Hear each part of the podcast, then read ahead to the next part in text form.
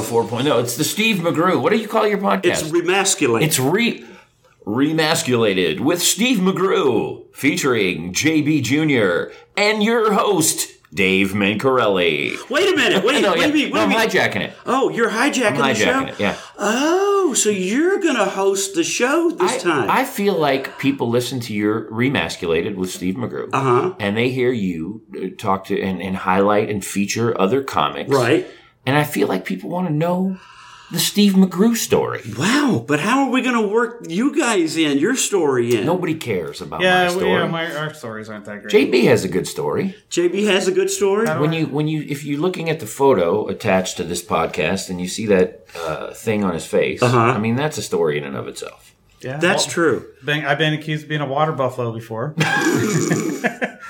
but it's a cool picture. J- JB's, uh, you'll see it if you look at the the uh, picture on the podcast. Has one of the the largest uh, handlebar mustaches uh, ever. That would you say ever? I would say ever. ever. I mean, because you walk down the I street done with any him- research, but yes. Well, I'm like, can I take my picture with your face? I want to take my picture with your face. it takes you 20 minutes to get two blocks in Yeah. Las Vegas with this Yeah, guy. right. Okay, so this happened like you know. Uh, my flat told me yesterday, "Hey, I'm over here." So I punch it up on the uh, Google to see where I'm going and everything, and it says walking. is going to take me like ten minutes, and I go, "Well, it's going to be like twenty by the time I get there for all the pictures on the way." 20 with pictures, yes, because we were here once to, uh, I bought a motorcycle and JB and I came down here to pick it up because I am way too much. Can I curse on your podcast? Yeah. I'm way too much of a pussy to ride my motorcycle seven hours. So JB and I came down and put it in the back of his pickup truck. And uh, we walked down here, I don't know, and we got stopped every two feet for a picture. And I thought we should just take, he used to wear a big cowboy hat. And Uh-huh. thought we just take that hat off. We write a little sign says pictures five dollars, and we could retire down here. Yeah, right. yeah. I mean, people Yeah. would Right. pay. Well, people would here- easily pay. Here's what I had my idea today for This him. This was great. I heard Did, did he tell you Yep. that? That he needs a shirt printed up. He wears it no matter where he goes. Perfect. That says, you know, Johnny Reno, my Instagram name, Website. My, my website, and wear it constantly because every time somebody takes a picture, it's free promo. We're when we're in Reno and we're standing outside the Laugh Factory in Reno at the podium there. It it is. al- It's almost impossible uh, on a Friday or Saturday night to have a conversation with you. Yeah, yeah. Because Somebody's always people- coming out. Do you mind? Do you mind? Some people are nice. Some people not so nice. Some people just come up. It's a lot of drunk women that like to Yeah, just yeah. roll up and not even ask. Yeah. just get on you and take a picture. So. Well, it, uh, it, my fa- What's the what's the question you get asked most often about that mustache? if it's real. It, can you? Is that? No, I, I've glue, been- I glue this bitch yeah, on are every people morning. doing that, walking I, around? I have been accused of extensions. There's ladies that no, those are extensions. I'm like, seriously, I'm like, no weave. dude is No. going to do extensions. Might do extensions in his head, but not on his face. You got a weave It's on a your weave, lip. exactly, yeah, you have a weave on your lip, and you know it, young man. Oh, Who puts on a fake mustache? Anyhow, Right. So I, I'm always reluctant to to to do podcast as the host of the show that we're you and I are, are working at the Laugh Factory, Right. The Tropicana uh, this week here in Las Vegas, the best club in Las Vegas, uh, and and I'm always reluctant as like the host or the feature to to like be on somebody's podcast because nobody cares, nobody knows me, but but people know you. You have a, a long career. True, You, but you are you know I have I have a long and uh, sordid career. Yeah, sure, yeah. It, uh, I would say I would say there are se- several uh, adjectives apply to the career of Steve Mudflat McGrew.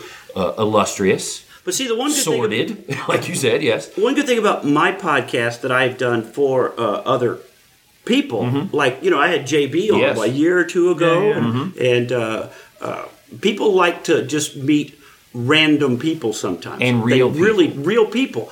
Uh, one time, year this was years ago. I I tried to uh, submit an idea for a show when. Um, uh, Nashville Network was still around, and it was just a show where I would just interview uh, random people. I mean, there'd be one guest celebrity. You Sure. always have to have a guest celebrity. But if I did have somebody on, like say Hank Jr., and you say, "I heard you like to fish," so it would just be like a kiddie pool with some trout in it, and you would just sit there with a fishing with, with, with, with a fishing pole. And you'd do the interview, and if you caught something, you did. And you, you know, Yeah, you- funny. that kind of. But I, I wanted to have as my guest. I said, like, I'd like to have like the oldest elevator operator in Nashville. Yeah, think of the stories, The stories you yeah. I mean, oh, just random people. Hey, you know, I've been a meat packer down at the Piggly Wiggly for you know forty five years. Come on the show. And- Pe- and people want to know what is, what is a meat packer? What do you what do you how do you how do you cut a T-bone? What's in it? and they're waiting to tell their stories too. Nobody's ever asked them. It's Yeah. like you, okay, yeah, let's. I sit I think talk. everybody's probably got an interesting story. Everybody's got a, a, a, a book in them. You know, if you wrote the book of your life story, I think everybody's got.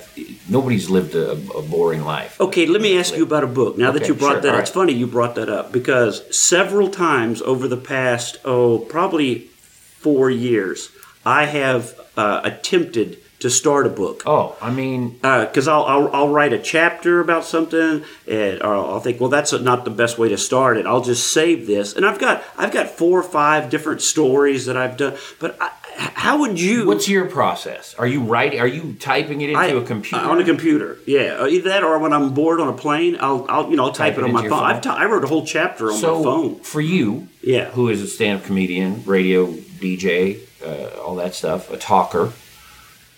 I would, I would get. I always think if I'm going to do it, I'm going to get uh, uh, download a simple software program Uh-huh. that converts speech to text, and I'm just going to start talking and let it convert to text, and then I would go back through at the end and edit the text into a readable book. Yeah. Because if you just started talking, and Yeah, telling and telling the stories, stories and of- letting I mean, I mean, that you you easily got a book in you Yeah, with your history. how do you how do you how do you start a book? You know, you always hear that. what do you- I was it- it born was the- a poor black child. You're right, right. You know, it was the best of times. It was the worst of times. You know, what I mean, It was a dark Well, and I get- stormy night. I don't you know. what mean. What do you what how are, how are you wanting your book to come out? What are your book? I mean, because to me, I, here's how I look, and, and this is a lot of over the weekend because uh, Carl LaBove's here, Yeah. and and you guys have known each other since day one in your comedy, comedy career, That's day like, one, yeah. That's fascinating to me. I think that's so cool, and you guys are still like the best of friends, and it's, it's so cool watching you guys interact and just. But when we were in the green room the other night, we all started talking about all the old stories and everything that's what I like. I like hearing these things because you guys know, like you, you're Yeah. good friends with Sam Kinison, Right. You know, and those are the stories I think a lot of people like to know because because uh, because it's not around. I oh, mean, Oh, for sure. You know, because I mean, you got to hang with him in the day and stuff, Yeah. and, and it's like we all just have to watch him on TV, and we didn't, But you I- know.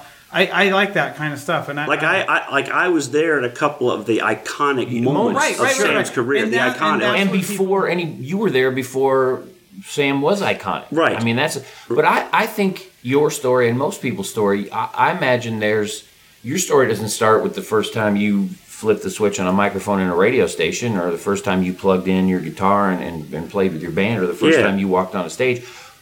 I'm always interested in, for comics especially, what the hell made you think, oh, this is something I, I want to do or I can do? You know, so whatever your upbringing Ooh, was that led you to why the, why that would you, Why why, would you F think would you, you could step that? on stage, just you and a microphone, and stand in front of a room full of strangers and go, what I think is funny, I think you'll think is funny. Because I'm messed up in the head. Because we're all messed up in the head. You know, I, now that you say that, I, I really don't know. I remember as a kid, my mom says I was destined to do this. This is Okay. what my mom said because I was always in trouble in school. Like if I got up to sharpen my pencil, I made the class You had- laugh. sure I you made the class comment laugh. or you know, I made a a comment walk or, or- funny walk up to the thing, or I'm, you know, I've got a like a dance down when I'm sure kids don't. Under, we're talking about it all.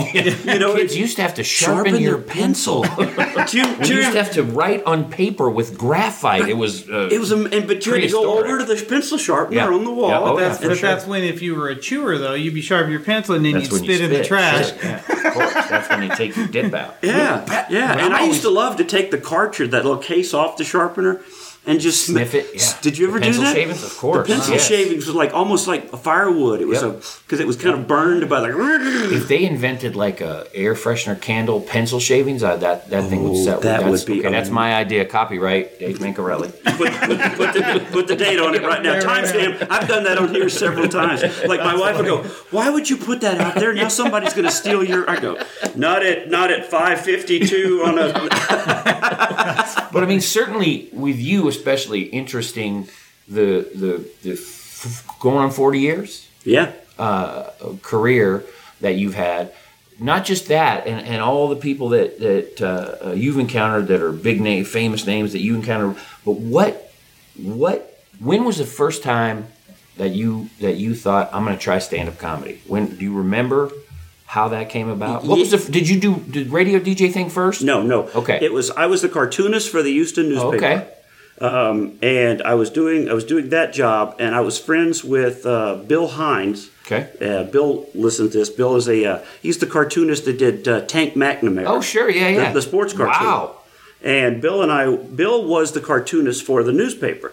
Well, when I was a Kids, that's a thing that folks used to read that was printed yeah, a newspaper.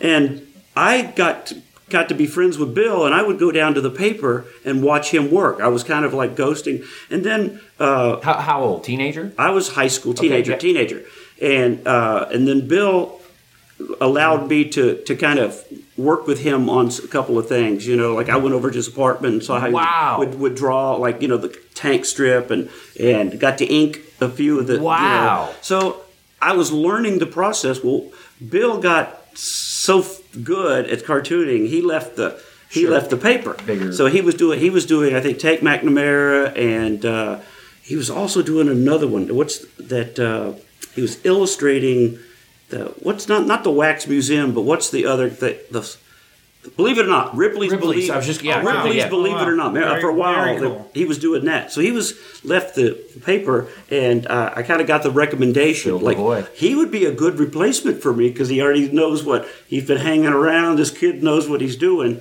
and so that was the cartooning And so it was an original cartoon of yours, and you were you were writing. No, I was the staff, the staff artist. Okay. You know, where they come to you and they go, "We need a cartoon That's- of that does of- this." yeah, an illustration to go with this article." Gotcha. Oh, listen. Okay. cool.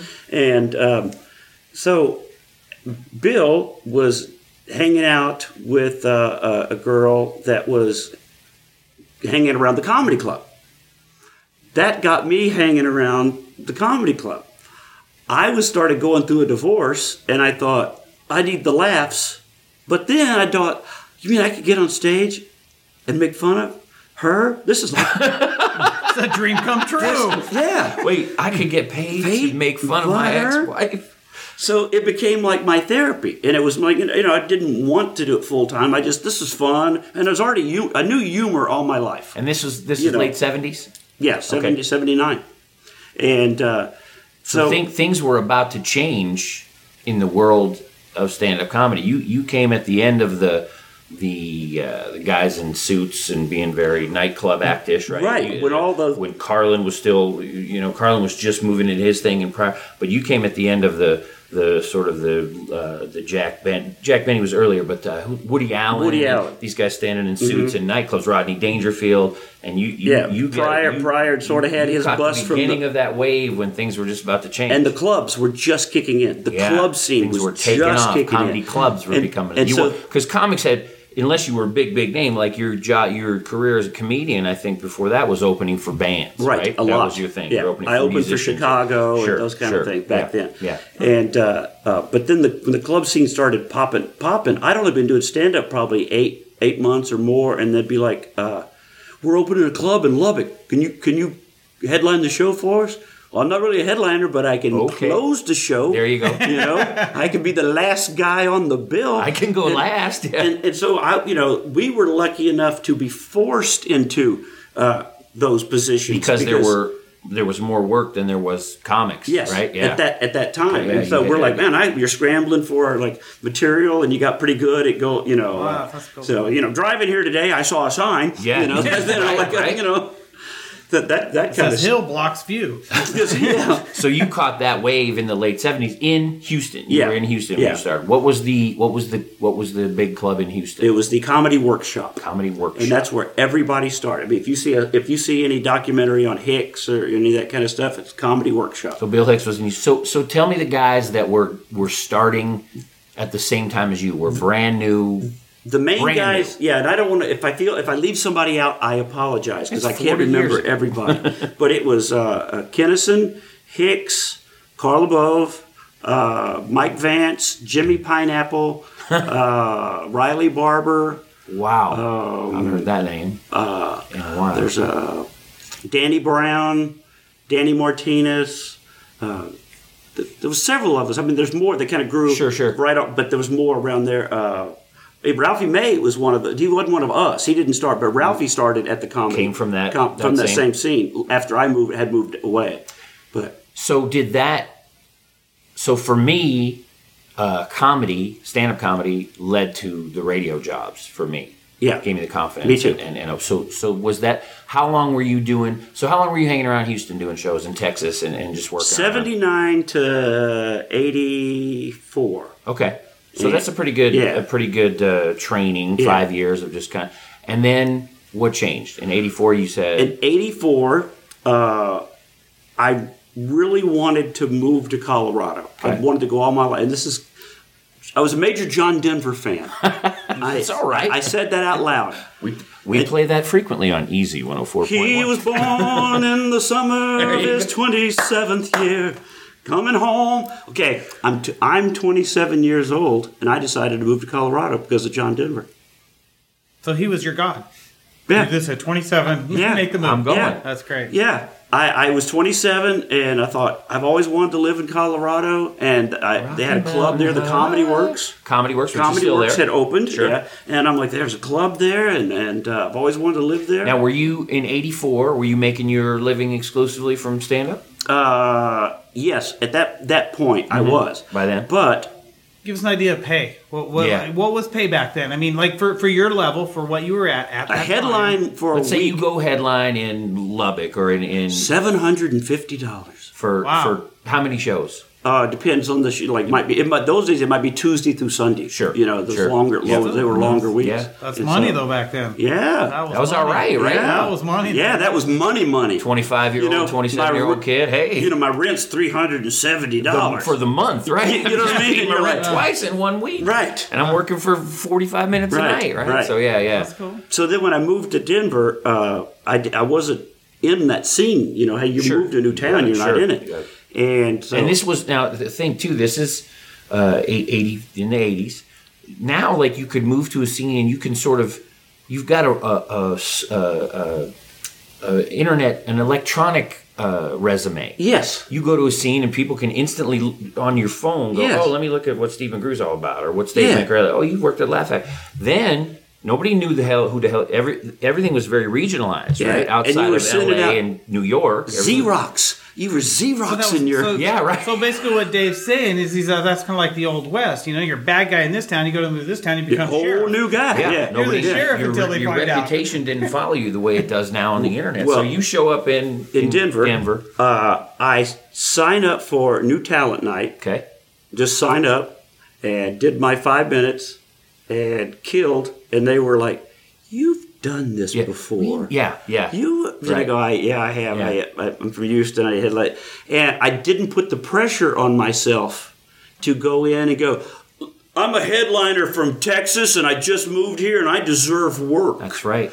How many times have you seen that Oh. from these guys now? Like they'll All come the to, they think they're the, they're the new guy in town, and I should be booked on Here's every every show. and here's what I've done. Yeah. Well, And I just thought- go up there and show me. yeah, I, I thought I'd sneak my way in. I just kind of Much better way to go in, right? Don't go in tooting your blowing your own horn. Go up there for five minutes, and and they'll see. Yeah, and then Yeah. they'll talk to you. You know, hey, that was pretty good. You're like, thank you. I, you know, instead of, you know, hey, I just moved here and I'm a, I'm a, I'm a big ass Yeah. badass. in What do I? What do I got? What do I need?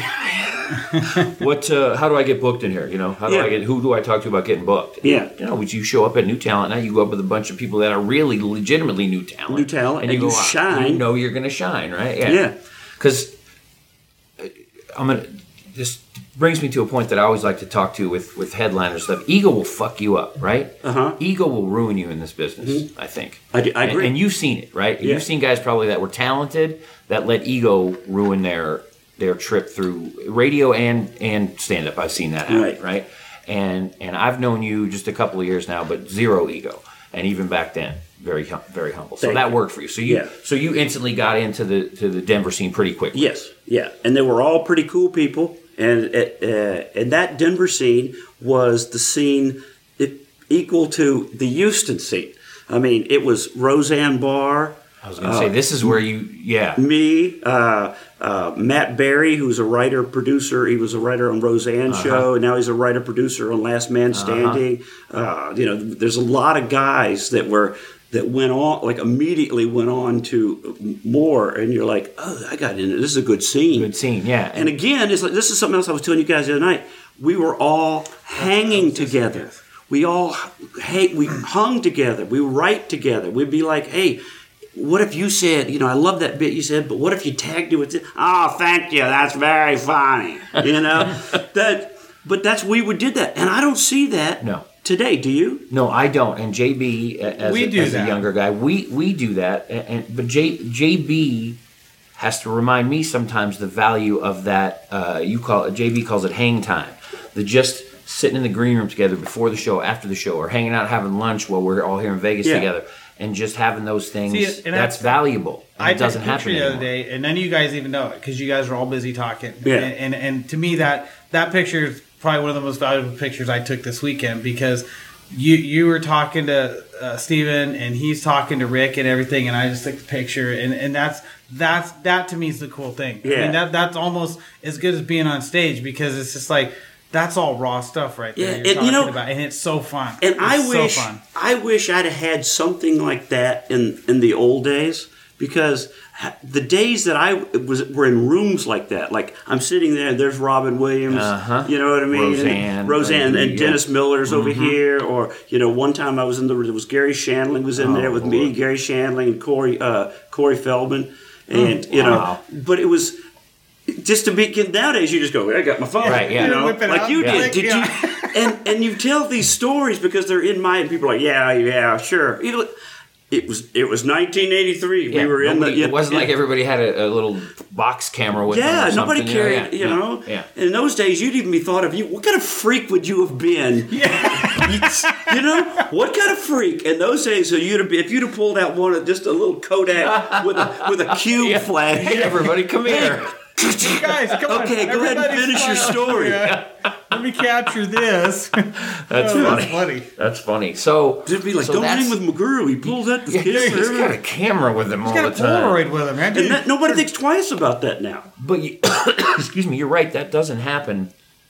Uh, I don't see it happening as much where there's that sort of um, uh, support for each other. It feels more competitive. Yeah. and that's why um, Because was, everybody wants to be somebody. Everybody thinks they're the next big thing. Yeah, because and that's unbelievable to me how they, it's they- a different path to success now.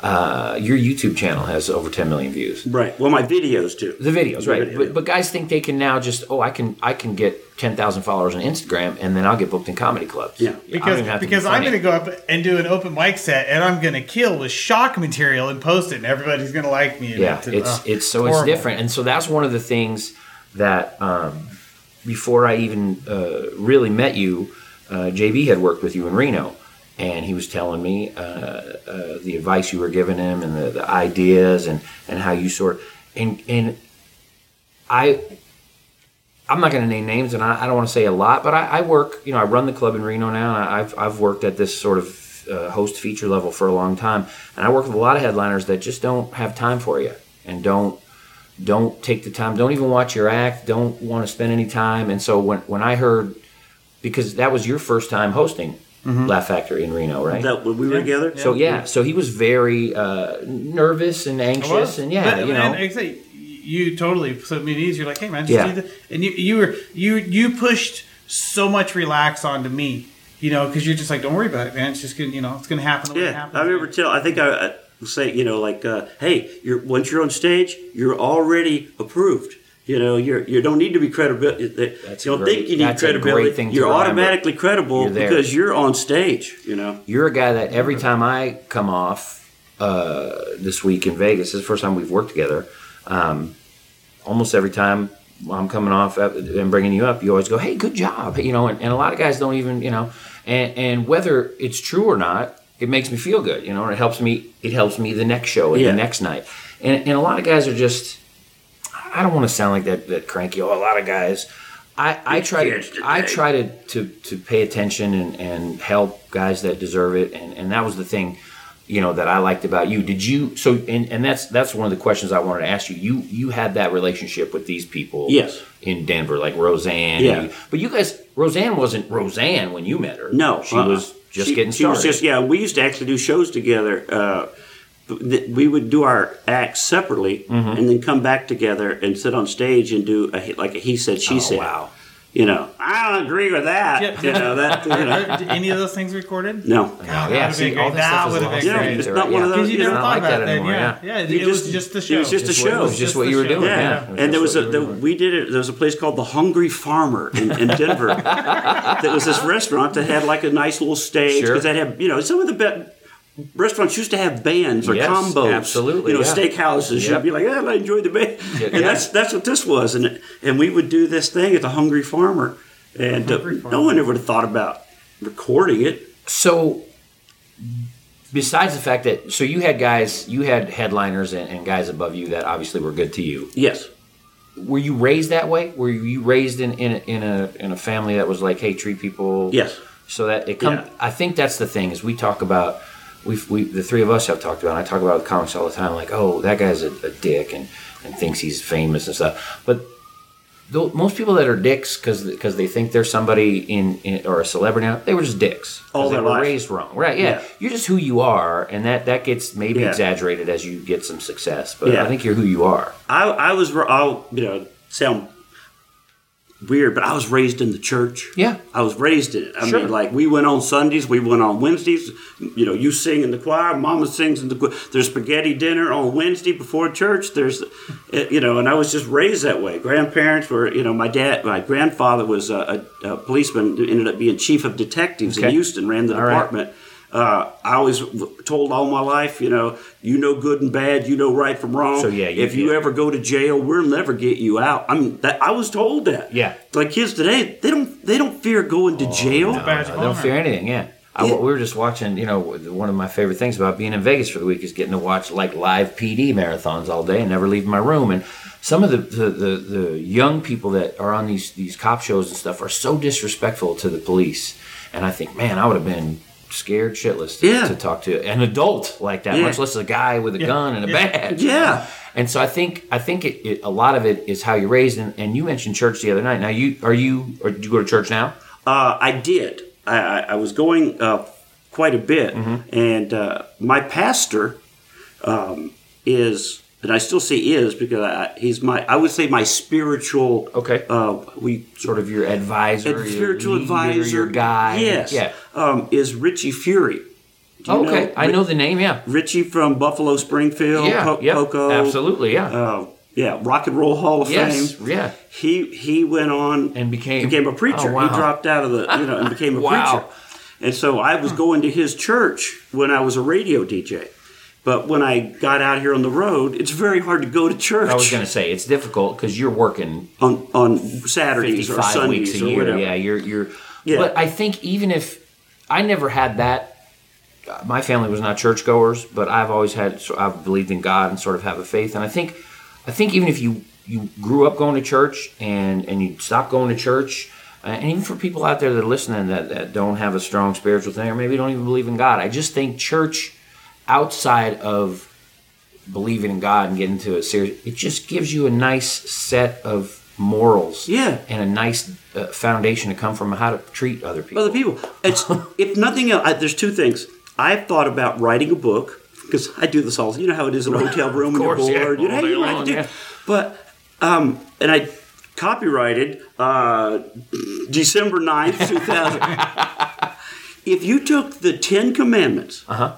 Just the 10 uh-huh. if you took the Ten Commandments and you wrote a self-help book called 10, 10 Rules to Make Your Life Better, it would be a bestseller, yeah, absolutely. and it would not have the Christian or religious. you removed the yes. You know what I mean? But every one of those rules is nothing but, and I don't understand why anybody ever gets offended by the Ten Commandments.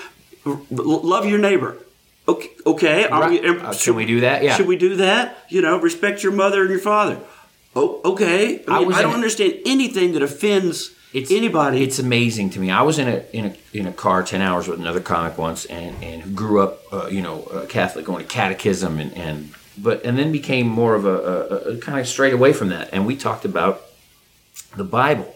Uh, as you do when you're 10 hours in a car with somebody or you just go talk about everything and he he explained that you know as he got older he goes you know i didn't believe i don't believe that that uh, somebody was leaving a town and, turned to look back and got turned into a pillar of salt and i don't believe that the you know it rained for 40 days and all these animals But what I do believe is these are a collection of great stories that teach you a nice lesson and have a nice lesson in them. In Yeah. How to, and how to behave. And he goes, so I've never, I'm not a guy now that now that I that don't necessarily believe like I did when when what my family does, but I still believe that everybody should should read the Bible and know what it is because it, it tells you how to treat people. if nothing else, it's a good uh, ground to, to It's a build- foundation, yeah. Foundation, because if, if you don't, even if you don't want to believe, Sure. some of that's going to stick with you, and you should know it as literature, if nothing else. How many times can you see, hear a Bingo. ver- you hear a verse and you go, "What is that from?"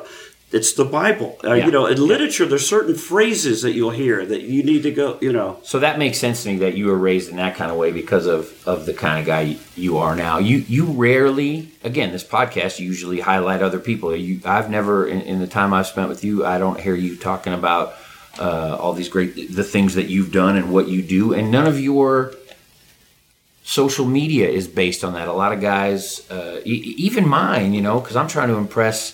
Uh, the kids I went to high school with, you know, and Nothing people- wrong with the that. people I used to work with in the call center last year, and hey, here I am at the Laugh Factory in Las Vegas, you know. There's nothing wrong with it. I was told when I was with a, a big agency in, Uh-huh. in LA that uh, you should always create your own buzz. That if nobody thinks nothing's happening, nobody wants you. Sure, But sure, if you're sure. like, hey, I'm busy this week, I'm doing this, I'm doing That's that, point. I've, got my, my script just being almost finished. That's a great point. So there, but in social media now, it almost sounds like bragging. The old days, you could be at a club, and you're at a club. Hey, what have you been up to? What to? have you been "Oh, doing?" And you're oh, just working on, it. on this. But that was But that you, was a different you, time. You do you know? that, but your your social media comes across very well. You do this podcast. You you uh, before you went on this weird diet, you did noodle chat. Uh, we'll get to this, Which we are going to do that Yeah. later tonight. Uh, you you you do uh, lots of stuff. You you have some characters that you do on your YouTube and your Instagram, and you do lots of stuff. But none of it ever seems self-serving to me. And and and so like I just I feel like I feel like it's we need to point out the good guys in, in this business. Yeah. Well, some thank guys you. I- I appreciate guys, you that. know, and, and you and you are uni- well, you were universally considered a good guy. I was. You, you, you're right. and you haven't changed. universally. Yes, and I were. haven't. And I you, haven't. No, you absolutely. I, and I don't know how, how much you want to get into that here, but you, We will. You, you were universally. I think I never heard a harsh word about you uh, before I met you. Ever, ever. People said good things. People always said you were funny. People always said you were nice, easy to get along with. Uh, and then. Uh, Then Trump got elected. then Trump got elected, and and you you decided to uh, celebrate that and, and talk about that, and and now uh, you haven't changed. You're No. the same person you were, no. but now And I don't even push it like when we were together. Do I constantly go to Never. Did you see what Trump did Did I? Did- did no. you see what? uh, Did you hear what such Here- and such said about? No, when I first met you, I didn't even know because No. you didn't bring it up, and and I love when when I'm with, like this week our our feature act uh, brought it up. You know, just kind of said, and and I, I I love to I watch the look on your face, and I watch you, you sort of get this grin, and you go, oh hell, here we go. Yeah. you know, and you never know where people are going to go Yeah, with it. and I know? didn't go into it much. You don't. Do, you don't. You you I- don't. You just let him do his thing, and, and that's what I do as a as a then he- conservative. I just go okay, but then you we find out He is too. He on- slowly started Yeah. talking, and he's like, "Well, I have to agree with you on a lot of this." I like, you know, I had a guy come up to me after a show in Reno, and he was from from Georgia, and I said, "What brings you out here?" And, and he he literally like bent down and pulled me down with him. Literally said, "I work for the Republican Party." And I said, "You don't have to whisper that to me, sir. Let's go outside and talk." You know, and people, but people are sometimes uh, on our on on the Republican side of the aisle scared to say who you support and stuff. But you uh, Well, I you don't do it at all in your act. No. It doesn't come up one time in in in an hour. no because I comedy. believe stand up should be funny. They, it just should be funny. It's people come to a show to forget their Politics. politics, And religion They forget and- about. yeah. You know that I was raised that way, but I am going to do, as we were talking about earlier. I'm going to do this tour Right. Mm-hmm. next year called the Deplorables Tour, and it's they really want to market it straight to uh, the conservative. I mean, that's Well, because there is a lot of comedy marketed to liberals. yeah, a lot. a lot of it, and and obviously, as you can tell by the election results, half the country would would, would like to hear some other stuff. You know what we we say half the country, but it's more. It- It's more. It's more. People always say like Half the we're, country we're will, dividing will half. admit it. Less than half will admit it. Don't you don't you think I so? absolutely. I I, I see it when I'm in comedy clubs, and and a comic goes, all right, and and we talked about this tonight. A comic will say uh, if they're going to get into this political material, all right, it's almost like. Even if it's who voted for Trump, Yeah. it almost comes out like, all right, which one of you assholes voted for Trump? Trump. You know, and so nobody's comfortable going, you know, Yeah. Unless it's a, a just be- drunk redneck Yeah, guy that goes, yeah, make America great again. So, so people don't want to don't want to get in fights with people. Yeah. you know, not not Not because we're the fight. It's not because we're the fighters. No, right? It's We're it's- not. It's it's liberals We're usually just that are like- yeah. condescending and giving you a hard time. So. Yeah, but see, I have been uh, conservative all my all my life. right. Uh, leaning conservative. Well, I- just based like, on where you grew up and in the household, I mean, Ho- household that makes I grew perfect up sense. and, you know, you know, religious background. Exactly. But at the same time, I was always the, the, the black dog of the black sheep of the family because I, I had long hair. Uh-huh. I got kicked out of school for hair. I had to get my hair cut to get back into you were school. making jokes all the time, making jokes all the time. off, sure. uh, gay, gay, gay friend. I have gay, you know, my gay friends. Uh-huh. uh so like, what are you hanging out with them for? Uh-huh. You know. So I've always been like, it's like conservative, but in the middle. I believe that I believe you should do this, but that's okay. I, but but another thing is I'm a I'm a linear thinker, and most people aren't linear. No. If you believe this, then you have to believe this down here. It has to be that way. And I call it the, the cafeteria Christians who just go along and pick, pick that and pick Sure, this or yes, pick I'll take that. that, the a la carte you know, Christians, yeah. But if you mm-hmm. said you believe this, you, then you have to you have to believe this yes, too. yeah. So that's that's a big problem with me. So all my all my life I've been I've been sort of liberal with conservative bent. Does if that's Sure, cons- conservative thinking and conservative values. yeah, but- save but your a- money, um, a- work yeah. ha- work hard. Nobody work. Nobody gets shit for free. This is this You is know? what made me. You know, I never. And I said this to you the other night in the green room. We were talking about JB, and eh, I didn't pay attention to politics, and, and so I I considered myself a liberal Democrat. I voted for Democrat. I thought, well, I'm a nice person. I care about people, and that's what, Yeah, and if you Democrats do. it- Republicans don't care about people. They want to, you know. But when I started paying attention, and uh, I was doing a radio show, I was I was board opping, which is you know, but when you work the controls for a guy, and he was a conservative talk show host, and um, he wasn't one of those Hannity pound the table kind of guys, you know. He was just telling, t- talking, and I, he was talking about the thing that got me paying attention and, and to, to the conservative side was big government and how they mess everything up, and how the more the government's involved, the more things are effed up, you Yeah. know, and and so uh, the more you the more you think about it, I think the more you you go to that side and you see, oh, Republicans really do care about people. It doesn't mean we don't care about you know. it- It's such a if we do care about you, it's because we want you to be better. whether you're white, black, gay, female, straight, whatever. Right. It doesn't, matter. Yeah, we It- want the, we want yeah, the best for you. for everybody. Yeah. You getting something for free does not help you. right. That's that's what you know. When you when you learn that w- work Didn't makes you feel better about them that? yourself. If you have to earn something, you'll appreciate it more. Yeah. Didn't everyone's I- parents I tell them that that to growing my up? kids all Don't the you time. tell your kids that? Yeah. I tell my kids that. You yeah, know? you will So- drive a car to, to, to shit if you're paying for it. But if it's mama's car, you're going to burn out the tires. You're going to pop the clutch. you're go- Absolutely. you know what I mean? So that's my, my deal. They're So what popping the clutch on the government. You so know? what happened was you are still uh, Steve McGrew that everybody's liked and has been a pleasant guy to hang around with and be around and helpful and, and a good guy. And then uh, never on stage, and it's not something I see you bring up in conversation. You just happen to to on social media support our president. Yeah. And then all of a sudden, As millions of Americans as do. millions as uh, he is our he did get voted into office. Yeah, which well, I when I hear people say, "Not my president," Yeah. he's not my. Do you live in this freaking country? I is your guess he You said you were moving to Canada, so You- you, how many of those people have left? Not one, because things are still good. Yeah, this country is so Uh, better. bad. Things are better. They're so bad. There's a caravan trying to Trying to break in. break down the doors to get in here. Uh, we talked to a guy, and I won't mention any names either, this week here in Las Vegas, who who we were talking about politics a little bit, you and I, and he overheard, and and we said, and, and you said, oh, I, sorry if we're bothering you with this kind of talk, and he said, listen, I don't. I don't know, really know anything. I know that I work in construction. Yeah. And uh, three years ago, I wasn't working very much. And the last two years, I'm working a lot. I'm working Remember he a said lot. that? Yeah, she goes, in the last two years, I'm working Yeah, a, lot.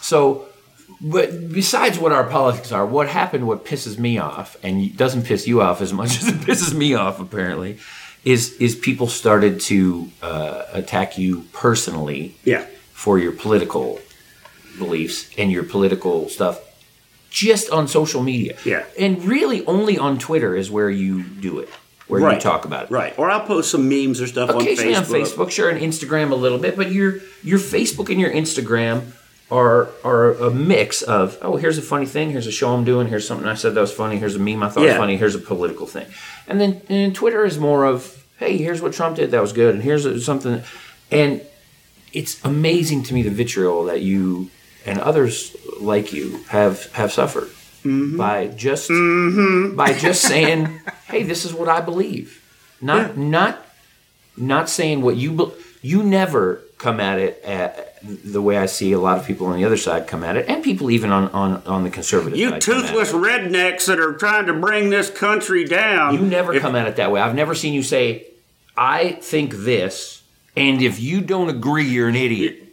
I never see you say that. You go, "I think this," and you suffered for it. Yeah. and and now it has and again I, you can stop me if you don't want to get into it but now it has uh, uh, i was going to say affected your career but that's not true you're working more 53 I'm actually- weeks a year Yeah, so that's why I think it's funny. People, as you saw the other day, Yes. somebody was like, "You can't get work. Nobody oh, wants to hire you. work here, you can't work here working there." anymore." I'm like, mm, "No, I don't want to work there. I don't. They don't pay as much as the places I am working." i can tell you we we i run the the laugh factory in reno we haven't had you in over a year and and i i thought oh i hope this isn't because of what's going on with your, Yeah. your political leanings and it's not it's because you don't have an open week haven't- we can't work it out I'm we can't busy. fit you in your schedule so That's like what I put on my that YouTube. I, I kind of made a response. I don't mean Mm-hmm. not YouTube, but Facebook. If you guys saw the response, I've looked. Let me set this straight. Yeah. I'm busy.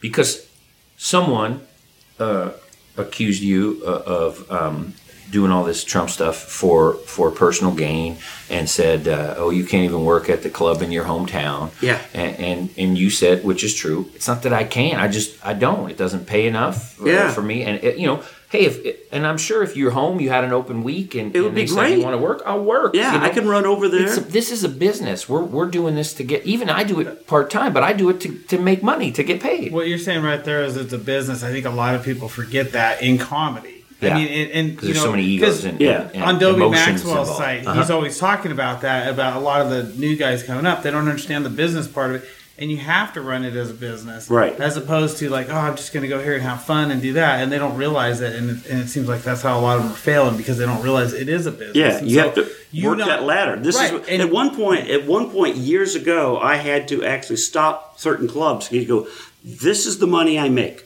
and if if another club hears that they've paid me and I'm working here for that much. for the, then why would this club want to pay me more? Absolutely. So at one point you go, this is my price, and that's, all what I I can work work for, sure. I can work for more happily, but but you know I can't I can't be working in the same state and you're paying me a thousand less than the club does. No, I think do there are people in this business, and I'm sure in any business, but I think there are people in this business that care more about being famous than than making a living.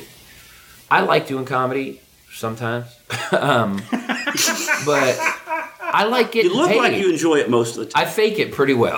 Okay. I would prefer to just write jokes for someone else and never step foot on stage in front of people. It, He scare- faked scares the hell out the of me. first show on Friday. He faked it really well. Yeah. the second Did show was. Sometimes He- I'm having fun, He faked yeah. it really well. Yeah, yes. he was week I- ad libbing fake. Yes, Yeah, I'm right. But this week I I'm having fun because so I'm here yeah. with you. JB's here. I always love when JB's here. This is a fun week, but but I also want to get paid. Yeah. You know, my first my first thing when someone offers me a gig, if someone says, you know, i- i- in Reno, if someone says, "Hey, do you want to do this this silly thing at this bar or whatever?" and I my first thing is, "What does it pay?"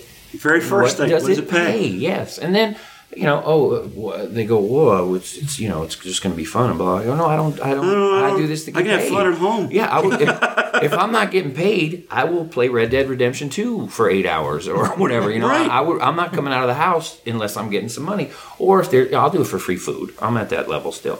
But it's so, Oh so you're, you guys have the Golden Corral. oh, if there was comedy, at the, Oh well, let me comedy at the corral. Let me stop this for a second, and uh, we have to talk about the uh, Golden jeez. Corral because this is I'm taking control again because you guys went to the Golden Corral here in Vegas. We come all the way to Vegas, Vegas to go to the where Golden there are Corral. thousands of restaurants. Some of the best and some of restaurants best in, the world, in the world. And I say to JB, "Hey, there's a Golden Corral." Dude, don't feel bad. Because believe it or not, there is no Golden Corral in Reno, which you would think would be right for a Golden Corral. But, but uh, he's giving you crap about it. Well, we went to Denny's the other night, so I mean it's the same thing. Twice. twice, Twice. That's convenience, though. I mean, a year- Denny's is close. Denny's is close. close. And see, I'm doing the keto diet. You're talking about the weird diet. Right. The ke- I'm doing keto. So if I go to Denny's, everything on the menu I can eat. Right. Meat, It's bacon, meat, sure. eggs, no carbs. no carbs. And so it's- it's, right it's- there, and it's I a can go block away. Yeah, and I can go give me a side of bacon and uh, a hamburger with no bun. I drove uh, close to 20 minutes to get to the Golden Corral, so it's not convenient. It's in a bad go with- neighborhood. That's where I was going. Yes, I it was. I, I heard it was not in a good neighborhood. Not in a good neighborhood. Uh, the, the Can we say pigeons, the pigeons are scary at that Golden Can we Corral. say that anymore? Is that politically incorrect to point out somebody is a bad Oh, I- neighborhood? Yeah, it's, you're racist right Under- now. If you uh, say it's under- a bad neighborhood, right? underfunded. underfunded neighborhood. Because it just when you said that, it dawned on me. I mean, like, we can't we even be honest sound that, anymore yeah. with like, No. we don't go over there. Well, it- that's you know, Were, were We- we, we- right to call the pigeon that walked out a fat pigeon? We Yeah. walked out there, at the Golden Corral. This pigeon was like, he looked like a chicken. He was so big. Yeah. And he's just walking and he He almost got hit by a car. Yeah. And at the last second, he he, uh, he kind of All went, right. "Oh, fly, I guess." I mean, we're like, we're like, wow, this pigeon he's good here at the Golden It's- Corral, and he's like, it's we need it's to like move two here. feet just to avoid the car. It's funny you said that today. I talked to a, bit, a pigeon this week too. it's so funny. I talked to a pigeon. I was walking uh, between here and and, and the uh, Denny's? Denny's, and and in the middle of the street, I was crossing. In the middle of the street, there was a pigeon just walking in the Walking middle, with you. walking, and I go, "Hey, little dude, you probably should get out of the street." you can fly. and, and he, the pigeon, looked up at me. Hey, little dude. I got yeah, I go, hey little dude, you and, and, and he the pigeon looked up at me and just kept walking like mind your own fucking business. This is what But I did. I thought I should tell this little guy. I don't. The street is not the man, place. it's It's not not safe safe. you. anymore. Yeah, that's funny. But yeah, we uh, and then I ate myself i- into like illness. Like I'm like a He told me I'm you actually addict. came back like I got. Uh, I said, I'm sick. I got the trash can in the hotel ate. room and I He straddled ate. the bed and I I, just kept eating because like there's so much. Like the pot and roast, I and then there was I love the Golden spaghetti, Corral. and then there was sliders, and then there was grilled cheese sandwiches and broccoli Shrimp on a cheese stick. dip, and shrimp on a He stick. goes. He goes to each station the first time. Then he comes back and eats, and then he goes to the second station and eats everything there. I mean, th- this guy can eat. Okay, let me. Here's here's my here's my golden corral because I I like the golden corral. I love it. I'm I'm white trash. Um, white trash and proud. Damn. That's right. And I did make Cracker power. you and me both. I did put him back in the Wayback Machine because he like looked at the rolls and didn't grab one. And I told him, I said, "Dude, I go, here you go. We're gonna go in the Wayback Machine. Grab a piece of this roll and eat it." And I go, "It's gonna take you back to your childhood in the cafeteria at school because It that's was what this." big buttered- and he did, and it was so. And So he, just the look good, on his face, he was like, "Oh, yeah, I'm right." By the time I got to the soft serve, I, I was already hurting. But I was like, "There's soft serve here, and I paid, and I'm gonna eat this I soft only serve." eat and, this I, and. I knew it's like a heroin addict that was all I, like. If I put this needle in my arm one time, I'm gonna die. But I'm still putting this needle in my. arm. I was just eating that soft serve, and I was already sick. Well, I do when I go to the Golden Corral. I scope out. I, I scope it first. Sure, you got to check it I first. check it what's out. available what- what's today. available, and then my first round is what I really like. What I know that I like, or that I'm hungry That for. you for sure are hungry That for, is my first round, and then I will go back and hit, strategically strike. Like, Oh, Let me check out this bourbon chicken here. yeah, I haven't, I haven't had that yet. So now that goes there. back to the yeah. Oh, I, Yeah, I- JB got oh. something, and, and I said, "What is that?" He goes, "I don't know. It might be fish." but it looked good, and I'm like, I'm eating it. I got it. I'm like, yeah, that was good fish. Uh, what kind? I don't know. I don't know. good It Fish. was- I'm going again. Yeah, and that's that's my my way to do it. Is I just I I, I make That- sure that I eat what I like. Yes. So I get I know I got my money's worth, and then I really get my money's worth. you know. That's part of it for me. Is like I'm going to get value out of this. You know. Yeah. And didn't I say to you? I said we might have to spend a couple hours here so I could I, do, I Just yeah. let it digest and then go Yeah. back a little bit. Yeah. And I, I you don't go proud- pur- you don't go purge. I was just gonna say, yeah, you're gonna be, about you're gonna be like I Jay thought and go it. to the bathroom, make room, come back out, go again. They had chocolate fudge out there, and and I just could not bring myself to, to eat a piece of that chocolate fudge. And I was like, I want. Some. So I was so sick, right? How sick? was I was sick, right? He told me. He said you came back. throw and. Like, he's I was- done, I was man. like, oh, but so that was- that was probably what 1.30 uh, yesterday afternoon. That was probably about two thirty. We got two back. thirty yesterday afternoon. Uh, after the first show last night, I was sitting in the green room thinking, I'm gonna go to Golden Corral for breakfast. I was ready to go again. So it's a sickness, it's an illness. yeah. So I got to get on your keto diet and start watching myself because you look good. Oh, thank you. I appreciate. good I appreciate that. I'm trying. I did. I came up behind you this morning in the casino. You were sitting and having a cup of coffee, and I thought, hey. And then I, I was like, oh, that's Steve. And I'd said to you, what you say in your act? I said, you do look like a hot white woman. Hot white woman from the back. I almost did I get got up on good. you. I got good hair. I, paid for I it. I said, this woman's sitting by herself. Oh, it's Steve. but anyway, just to wrap that up, I am so impressed with uh, the way you handle the the slings and arrows that you've had to suffer in the last couple of years. For, Oh, thank you. You you are very uh, uh, kind hearted, and you you even in your response to this, I was this thing that thinking just the same. happened when yesterday. You're mad. If you're mad, Yeah, it's still- funny to me because as we're talking about it, I'm I'm getting agitated, and you're you're sort of chuckling. You know, you're just like, eh, what know, can I do? You know what can I do? you do? know it's not you that it, it- it's really a, it's not you it's them situation Yeah. like that's the, the thing that happened yesterday was, was there was such vitriol spit at you and at first i thought that was just me. i thought it was private I mean- and but this is a guy that posted some really mean things to you publicly publicly.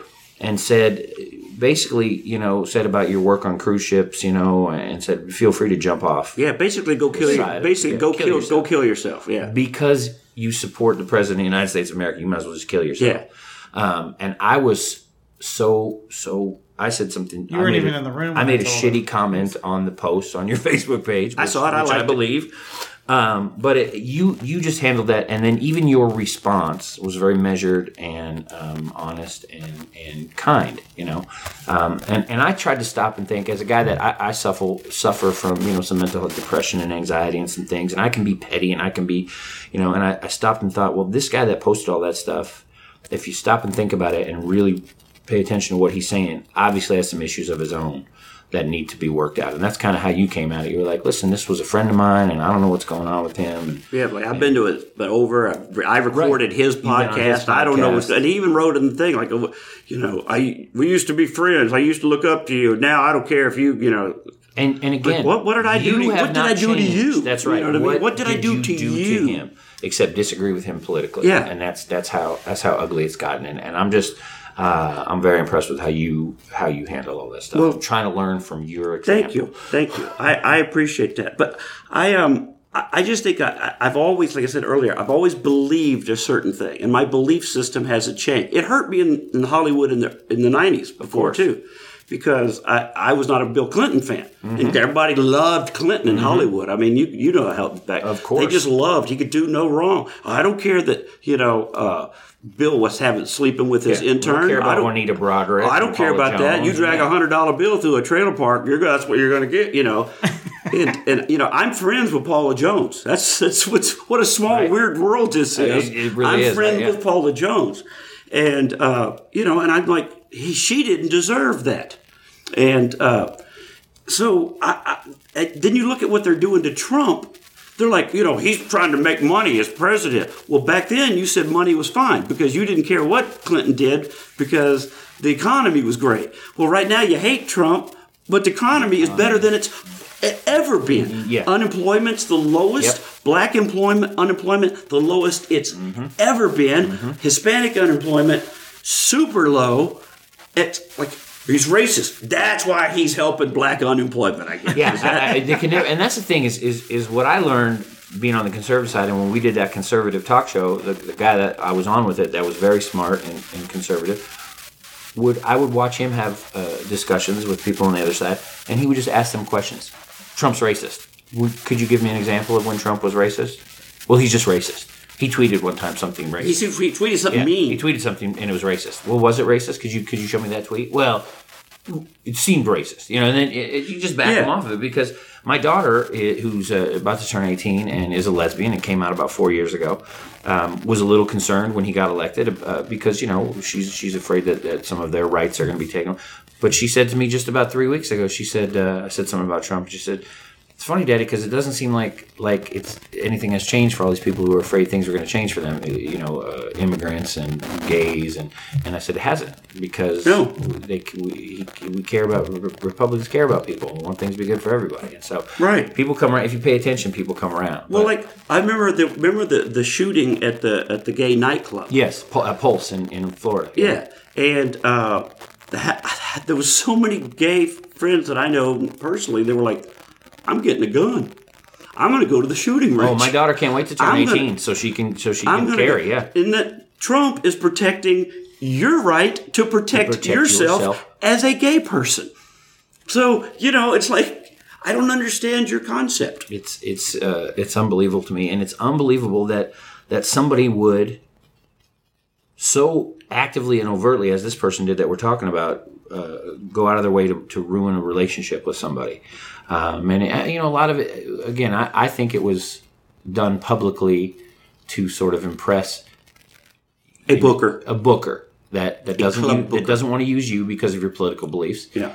So this guy thought, well, I'll pile on. Oh, and yeah. Maybe I can get booked in this club. This guy that the last show that shows on any of his social media is doing a fucking Elks Club show in Wyoming somewhere. So I'll be in a corner with a, with a metal light pointed at me. who needs a sound system? Uh, so I think I think a lot of it was that like oh I'm gonna I'm gonna show my support for this booker that's not booking you and then maybe that booker will see that and, and book me. Uh, I, I, I used to want to work that club uh, because my dad is a fan of the guy that books it and whose name is on it and and I just don't listen. This is this is an easy sacrifice. I'm making air quotes because it's not like they're coming to me. And Yeah, but I know- I but know. if they did now, and I did I did meet somebody who could have maybe helped me, and I thought you know what I'm not even going to pursue that. You had a couple people that could have I helped don't want you to. get Yeah, I know people that work there, and, and, and I've gotten some info, and I thought, you know what, I just it's not it's not worth it to me to, to do that. I don't I don't want to. I mean, what if I'm there for three days and somebody sees a tweet that, and I don't do it much, but I tweet sometimes, you know. And Yeah. what if somebody sees a tweet that they didn't like, and all of a sudden I get fired three days into that run, you know? Like, well, that's I think it's funny is when I when I, I- tweet a lot. I don't tweet political very much. I did tweet today what a right wing douchebag that Kid Rock is for paying eighty thousand dollars of uh, people's layaways. Yeah, 87. paying- making them a what a right wing jerk off, huh? paying it forward like that. An asshole. Yeah. So Can't I just somebody would do that. I feel like if you don't How many liberals have you read about uh, buying somebody's coffee in line? let me speaking of this, this just occurred. I just saw this today and I, I, I refrained from reposting with my thoughts, but I saw a post on Facebook today and I wanted to ask you about it. I might as well ask you about it here because it's interesting. Okay. a it was a post from a lady that said, and it was very adamant. It wasn't nicely phrased, and it said, "Stop telling your kids that Santa Claus brought them that iPad or that Xbox because some people can't afford those things." And, and Santa Claus is getting them socks or a sweater, and then they have to explain to their kids why Santa Claus doesn't love them as much as Bobby's parents because Santa Claus got him an iPad. So stop telling your kids that. Can you believe that shit? No, I can't. I'll tell my kids whatever the hell I want. If I want to tell my kids that that Camaro out in the driveway is from Santa Claus, Yeah. I will. Yeah. You you handle your I'll put some reindeer shit on the hood, and I'll say, I'll say that got man. dropped off by Santa last How night. How far are we going to go with with trying to make sure everybody's listen? I love kids, and I understand that's a difficult. That might be a difficult thing for some parents. It- but you parent your it's, kids. it's and you- not. It's not difficult. We all were told Santa was real, and then one day we were told he wasn't, and we found out that it's just a great little story for kids, and Yep. it didn't didn't freak me out. I wasn't like, "What else have you lied to me about?" you know. so it's so. Uh, I mean, you just can't. You can't do anything. You can't do. well, people people are becoming dumber and dumber. I, and I, you know, I, we probably shouldn't say that about the general public, but they are. Yeah. I mean, when you see people that can't figure out how to work an elevator, you know what I mean? the the, air, the uh, up button means up. oh, is this going up? Yes, I ma'am. people That's why the that arrow was pointing. right under the giant sign that says Laugh Factory entrance. Yeah. and they go, "Hey, where's the Laugh Factory?" Where to get in? How do you get into this and he goes place? right down there, and they go, "Where?" you know. Google directions. yeah. What it is? Or I mean, I I heard the phrase once: uh, "A person is smart, but people are dumb."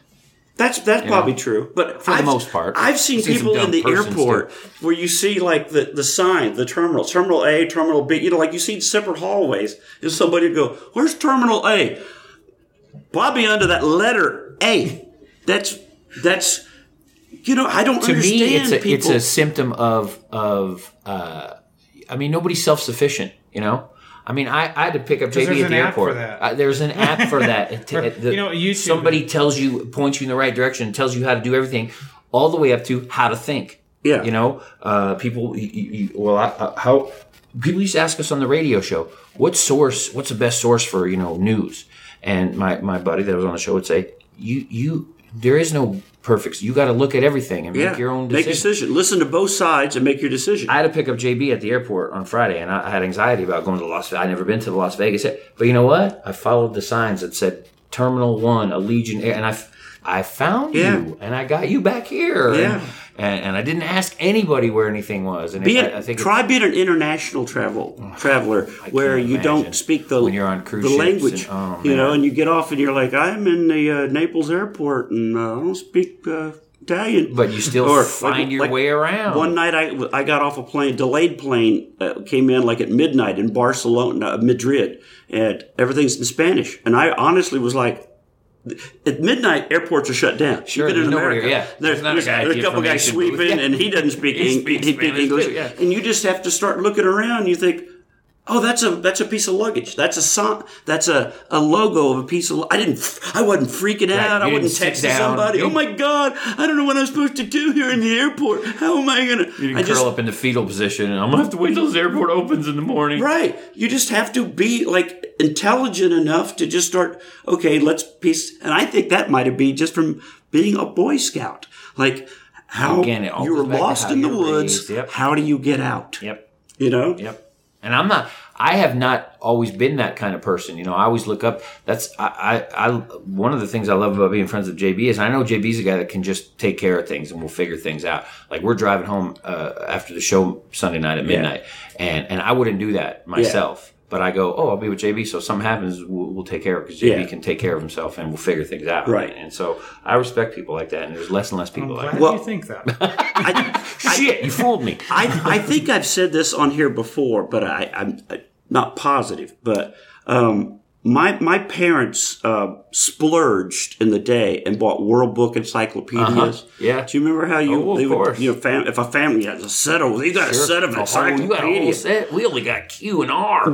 Yeah. and um, I read the World Book Encyclopedia, like from A to Z.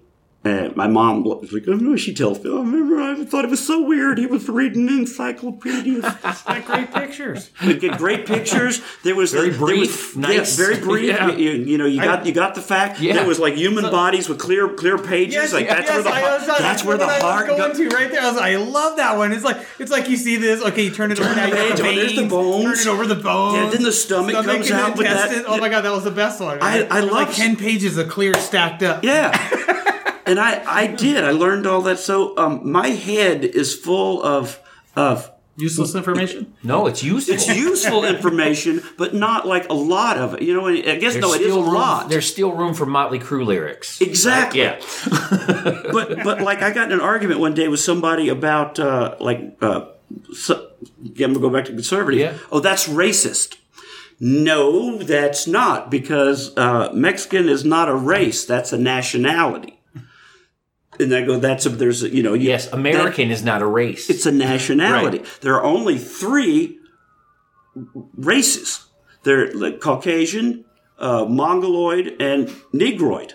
Those are the those are Scientifically. Scientifically, that is the breakdown of the races because the continents are, of the, or you'll have these Right. you'll have these features or this kind of Mm-hmm. this is what and I go that's the only that's the racist There's everything else is you're you're racist no I'm Swedish you know you can't you know that's and it's, people can't understand that because if they don't have that background, they don't know what even what you're talking mm-hmm. about. Mm-hmm. And then somebody, but here's the point I was going with this. Somebody goes, "No, that was in 1971. They've updated that since then." Oh, I'm sorry. I read the encyclopedia in 1971. That's where my scientific, I guess. So that's but, yeah. but apparently there's updated four that to there's make four everybody feel better. Yes. They've updated that. Yeah, sure, Yeah. sure. So now I guess I'm in, you know, I'm being racist because I didn't know the the, the new classification of, of something. But The the feel good classification. Yeah. So yeah, it's.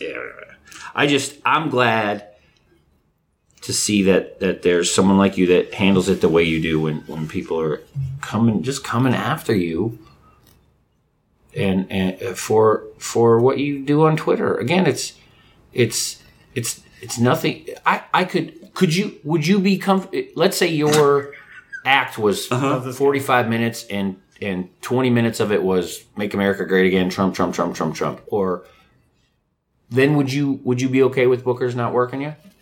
Uh, Can I, they make that? Can, do you think they can make that decision they- based we- on your act? I think they could, based on my act. Right. you're If they said, "I don't want you- that," that would be yeah, you're, you're pissing off half of our audience. That'd be justified. Yeah. Yeah, but just to go up, I can do an hour and a half and never mention Not once. not one thing. You know, Peop nobody, nobody that watched what I've seen you do, nobody that watched the act that I've seen you do, you do uh, 35 here and, and, and 45 in Reno. Nobody could come out of that and say and, and make an educated guess about what your politics are. No. no, Not a at all. chance. The only thing that I do, I was telling this to somebody the other day, is I do slip in keywords every once in a while. And you might not have even have noticed it. Because I'm haven't noticed. talking about, you know, I want to smack other people's kids. You know, like that.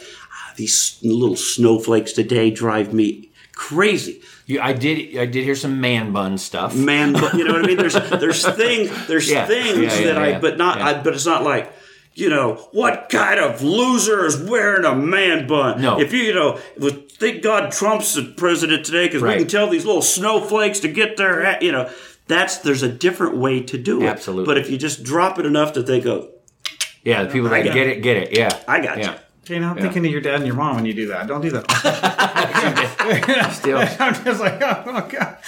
You So got I- gross out. I I, just- am too. I know that you don't go out of your way to uh, to highlight yourself and, and the, the things that you have dealt with and that, that you're going through. You don't brag, you're not a bully. right? And and and so I wanted to make sure that when we hijack this podcast, that we that well, I I- shine that light on you a little because It was funny having you hi- to knew that. hijack this, you know, it was kind of, kind of I like doing it. I would rather talk about you than me. Well, Believe it or not, as much as I get accused of being a narcissist, I do take a lot of selfies. But you, uh, No, you, you you, you are a, a, a, a radio DJ Yeah. in, in Reno, Reno now. It used to be Easy trucking. 104 point. I did Truckee for a while. I did Reno, and then as happens in radio, as you know, those companies, those the, the stations I work for went out of business. So Yeah. you, you got to go find the next radio job. And then I was lucky to come back to Reno, and uh, we play easy listening music from the 60s, 70s, and 80s. It's easy1041.com. Oh, they could listen online. Check it out online. Yeah, we don't. Not a lot of DJ chatter bolts shit. It's just we, we try to play the music for people and Well, here's uh, you know everybody knows not maybe not everybody, but I was a radio. Yeah. I was a radio DJ. I, I won three Yeah. CMA three CMA awards. Yeah. I won a you did it in Denver. Yeah. which is market. Uh, I don't know now. It's in the top twenty. yes, it is, but Yeah. I say like now I don't. Yeah, know. it moves around, but Denver's Denver's a big market. Right. Big. It's, it's, actually bigger than Vegas. Yeah. You know, so I mean, anybody can get a radio job in Reno. Trust me. Uh, but Denver, it, it takes you got to be talented. I mean, that's a big market, and a lot of people want those gigs. So yeah. Yeah, and so I, uh, I, I enjoyed doing it, and, and but I think when I first got hired on radio, I was a comic. They just wanted a, a sidekick. Mm-hmm. Me They- too. You come Yeah. Mm-hmm. in and be the side. Oh yeah. Um, I didn't know anything but be funny. That's all I knew how to do. I wasn't trained in radio. I didn't go to school for broadcasting. I didn't, you know. hey, welcome. It's Sunny 103. You know. Hey, 73 out there right now. Speaking of 73, here's America from 1973. Yeah, you know what? I didn't. bullshit, I didn't. yeah. I didn't have. that. I wasn't No. I didn't know how to puke. Yeah, right. You know? It's called puking. Yeah. puking. Yeah. and and uh, so all I knew how to just come in and, and be, goofy, yourself. and be goofy and come, Yeah. try to come up with like, uh, hey, tomorrow on the show, you ever see like I love Lucky Charms, but they have the fake Lucky Charms in the store, and I go sometimes sometimes I think the fake Lucky Charms taste better, and here's why: I think there's more mush uh, more marshmallows in in the fake Lucky is. Charms. Yes, Tomorrow on the show, we are going to count the marshmallows in the Lucky Charms, and that's what. that resonates with people because that's real. Radio is an intimate medium, and and they're listening to you, and they're like, "I like this guy. It's like hanging out with my friend. He's going to count these marshmallows. This is going to be so much fun." And because you didn't have, and because I didn't have broadcasting school or whatever, Yeah. you just come in and be yourself, and people people respond to that. Yeah, but then the more I did it, the more it was programmed out of me. They stomp it. They they hire you to be creative. And talk on the radio. Yeah. And then they tell you not to be creative and don't talk so much on the radio. Right, and don't and don't. We had a complaint about that, so don't do it. Yeah, well, one, I- you had one compl- one person. we had a complaint. Yeah. Well, that represents a hundred. Uh, one call, you know this. You know, Yes, one call represents. One call is, is 27 people feel that way. yeah, because they won't. Not everybody will call. Yeah. So you, but you know, the ratio. bullshit. Yeah. Yeah. So then, the more that gets programmed into you, you think, well, I. I'm not even going to talk today. I don't even feel like I don't feel like saying Man, a word head. today. You hit it on and they're the like, "You're awful quiet on the show today." What am I going to talk about? That I'm not going to come in here and you're going to go, "Well, why did you say that?" Because I thought it was funny. the people running radio are some of the and not everybody but and I think the bigger market you get in and the higher you, you, you raise up, it's probably more true. The people running radio are some of the stuffiest, least creative people in the world. Those who don't, they're te- those who can't teach. And they're trying to tell you how to how to be on the air and be creative and, and, Yeah. what, what's funny and what's you know Right. well that's not funny and I kind of know funny I think I can respect, you know, if if my ex program director hears this, I can respect what he what he di- does. They did. have a- He was trying to enough- run a business, He was yeah. trying. He was smart enough to hire me, Right. Too, Right. At that at one point. at one point At one liked me point. right But but uh, like one time in a meeting, he said, "What's the show about tomorrow?" And I go, "I don't know. It might not have happened yet."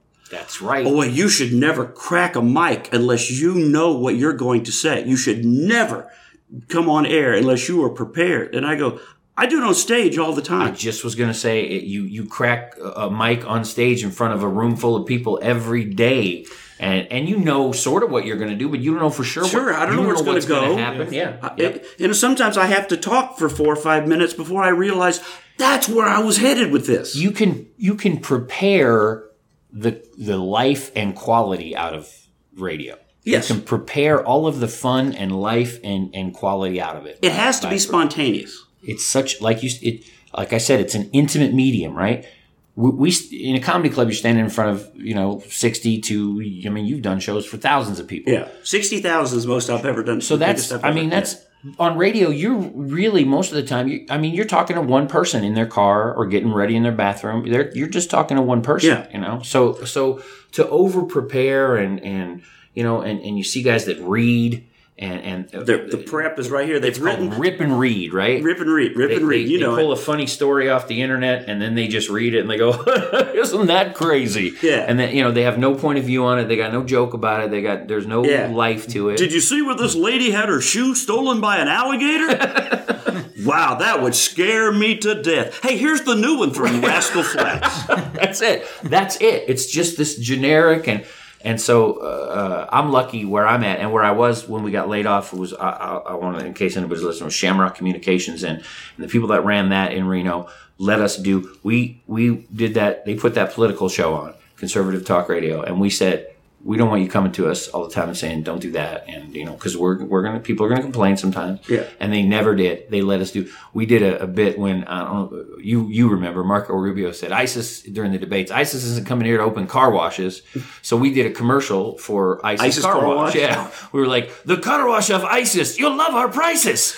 And then the end was the car wash of ISIS you should be heading here already. You know?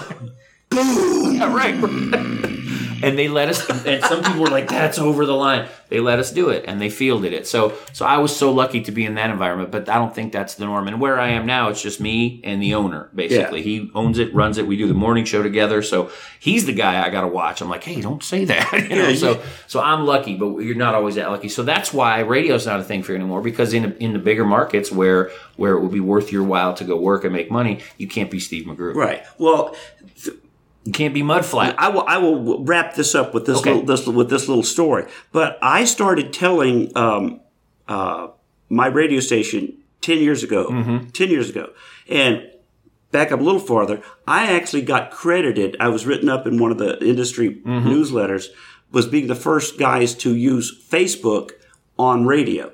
Because I was always, I've always been an internet per. I mean, I've been a computer since the '80s. I was, I was DOS. I was learning. Mm-hmm. Yeah, yeah, I could yeah. make graphics on my commodore computer. 64 Yes, I was always into this. So I was, the- you know, I was loving the fact I could do this, and I would, I would get on Facebook and I would post which so many didn't do now. It doesn't even sound original. But I'd be like, tomorrow we are going to and Use so, it as a tool. Right. So I got actually written up back then as like, you know, this has been working great for, Den- Uh-huh. for Denver. You know, people should try this.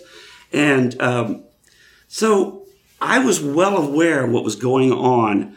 And I used to tell them radio is dying if you don't keep up with podcasts. Bingo. And I, I no, I don't. And then when they Radio always thinks they're immune to whatever the new thing is, to Spotify, to podcasts. Yeah, Oh, that's not going to affect us at all. Yeah, yeah. not going to affect We're us radio, you know. So then they started doing this more music, less talk. Which then you don't need it. You don't need me. I'm a comic.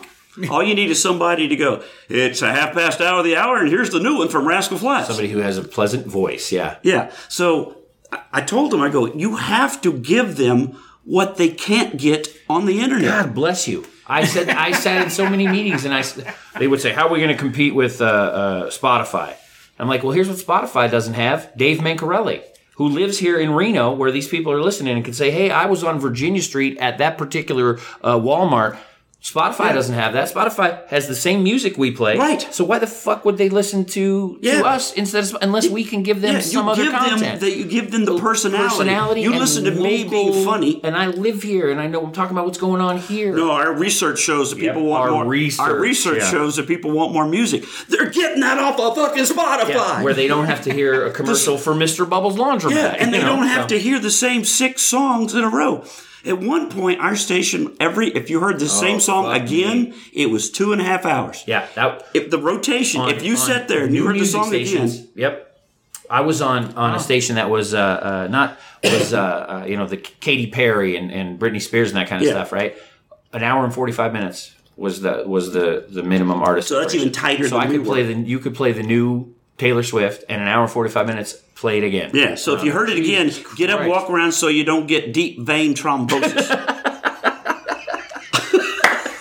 I'm going to make a sweeper for my new radio station. Easy 104.1. No deep vein thrombosis here. I like that.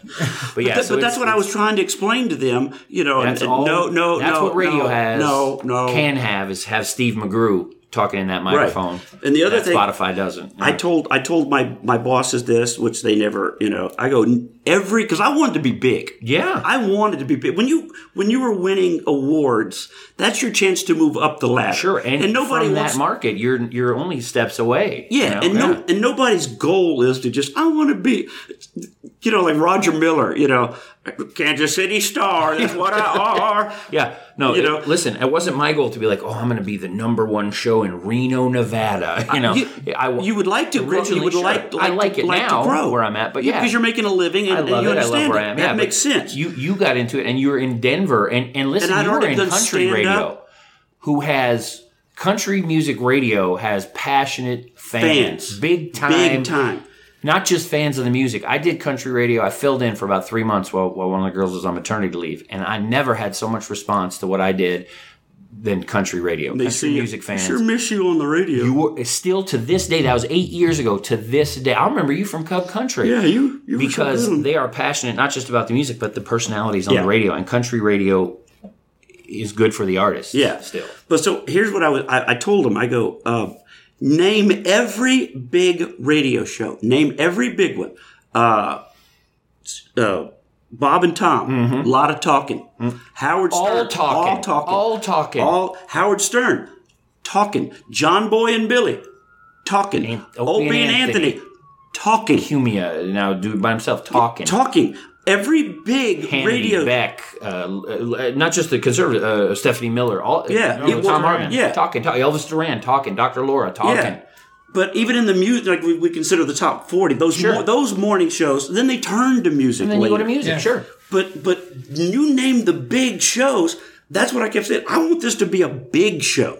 Well, that's where it's where that's not what we do. Well, why can't we? Why- Why? Why, why aren't we- Why aren't we always been. Yeah, that's whatever. Well, we got to do what everyone else is doing. doing? Yeah. You know, It's always been that way. Yeah. Yeah. So Yeah. I hate that. It's kind of like Hollywood. Nobody, if you could come with an original script and they go, nobody's doing that. Oh no, let's Oh, let's somebody remake, did that? Let's remake Flipper. Yeah. you know, like yeah. I But mean, then somebody will do one movie and like, we need a vampire movie. yeah. we, We they need a got- hangover. We need a type of- Bridesmaids, yeah. yeah. we need a chick movie. Uh-huh. They they they don't want to take the chance of being original. Yeah. but they Original will take the chance on uh, being the Being a sequel. bland copy. Yeah. Yeah. Just what we were talking about last night. We were talking about me because I went to a couple of uh, talent agencies Uh-huh. in Reno. Yeah, talked yeah, to I them. remember, "Hey, yeah. any- anything I can do, whatever. And they tell me, and I don't know if I ever told you, they tell me that I am too unique. and, I, and I'm like, isn't that Too the You're too ne- u- Too unique. unique. Your unique is too unique. Your I- I- mustache and your cowboy look I mean, would be very you know, limited. I don't know where I could put you in. Are you kidding me? No, I, I'm, I'm not making this up, dude. That's why you know he's a walking like- he's a walking logo. If nothing else, they just go hi, walking welcome. Walking, that's your, that's, Hi, that's your new website. hi, welcome, you know, welcome. walkinglogo.com. Yeah. Yeah. We we when when we used, used to be Catch a Rising Star, where Laugh Factory is now, and when John was working, uh, one of the guys that, that worked there with us came up the night for the picture, and we I would always put his picture up front if he was working, Yeah, uh, no matter what spot he was doing in the show, and it was the frame was his face, and then the mustache would curl outside the frame. yeah. And so people would see that all day walking through the casino, and, and it was a great. And just having him stand at the podium taking tickets Yeah. with us Oh, when we worked guy. the door together. That's hey, everybody wants to know what's going on. Yeah. So too unique. All right. Well, thanks for doing the podcast. thanks for having I us, man. appreciate. This is the point in the podcast that I say, how do people find you? So uh, uh, I would love you to check out the radio station again. That's easy1041.com. You'll, I think you'll love the music if you like 60s, 70s, 80s. Uh, I'm on uh, uh, Twitter and Facebook and Instagram and all that stuff. It's I'll just spell the last name. I was for gonna you. It's say that. Dave, and the last name is M E N C A R E L L I. Men Car Ellie. And uh, you can Men find Car out Ellie. stuff. Yeah. Yeah, yeah. And JB, do you have? Uh, are you on Twitter or And on Yeah. Twitter, Instagram? it's uh, yeah, Much Twitter- easier. Twitter, Instagram, and everything. It's under uh, Johnny Reno. It's J O H N N Y R N O, just like how the airports do it and everything. And then I'm on uh, Facebook as JB Junior, Yeah. and just look for the mustache. So like, because Yeah, I know there's a few JB mustache. Juniors out there now. I've actually been Yeah. friended by a JB Junior, which is kind of odd. But uh, just look for the one with the big curls. Fuck that guy. Big He's time JB curl. the third. as far as Yeah, he ate, he ate you. Yeah, he ate yeah, you. man. All right, guys. Hey thank- man, thank you so much for having us. Oh, This was you're wonderful. welcome. Thanks for listening, guys. I appreciate it. You know, I love it when you uh, tune in. I love it when you share this podcast with everybody. And uh, if you enjoyed it, give it a thumbs up. Give us a review on iTunes. Give it five stars. That helps us move up, and that's how people find us. You know, in this world, we're not advertising. You're the best advertisement out there. So, God bless America. Go listen to some Oak Ridge Boys. I bid you adieu.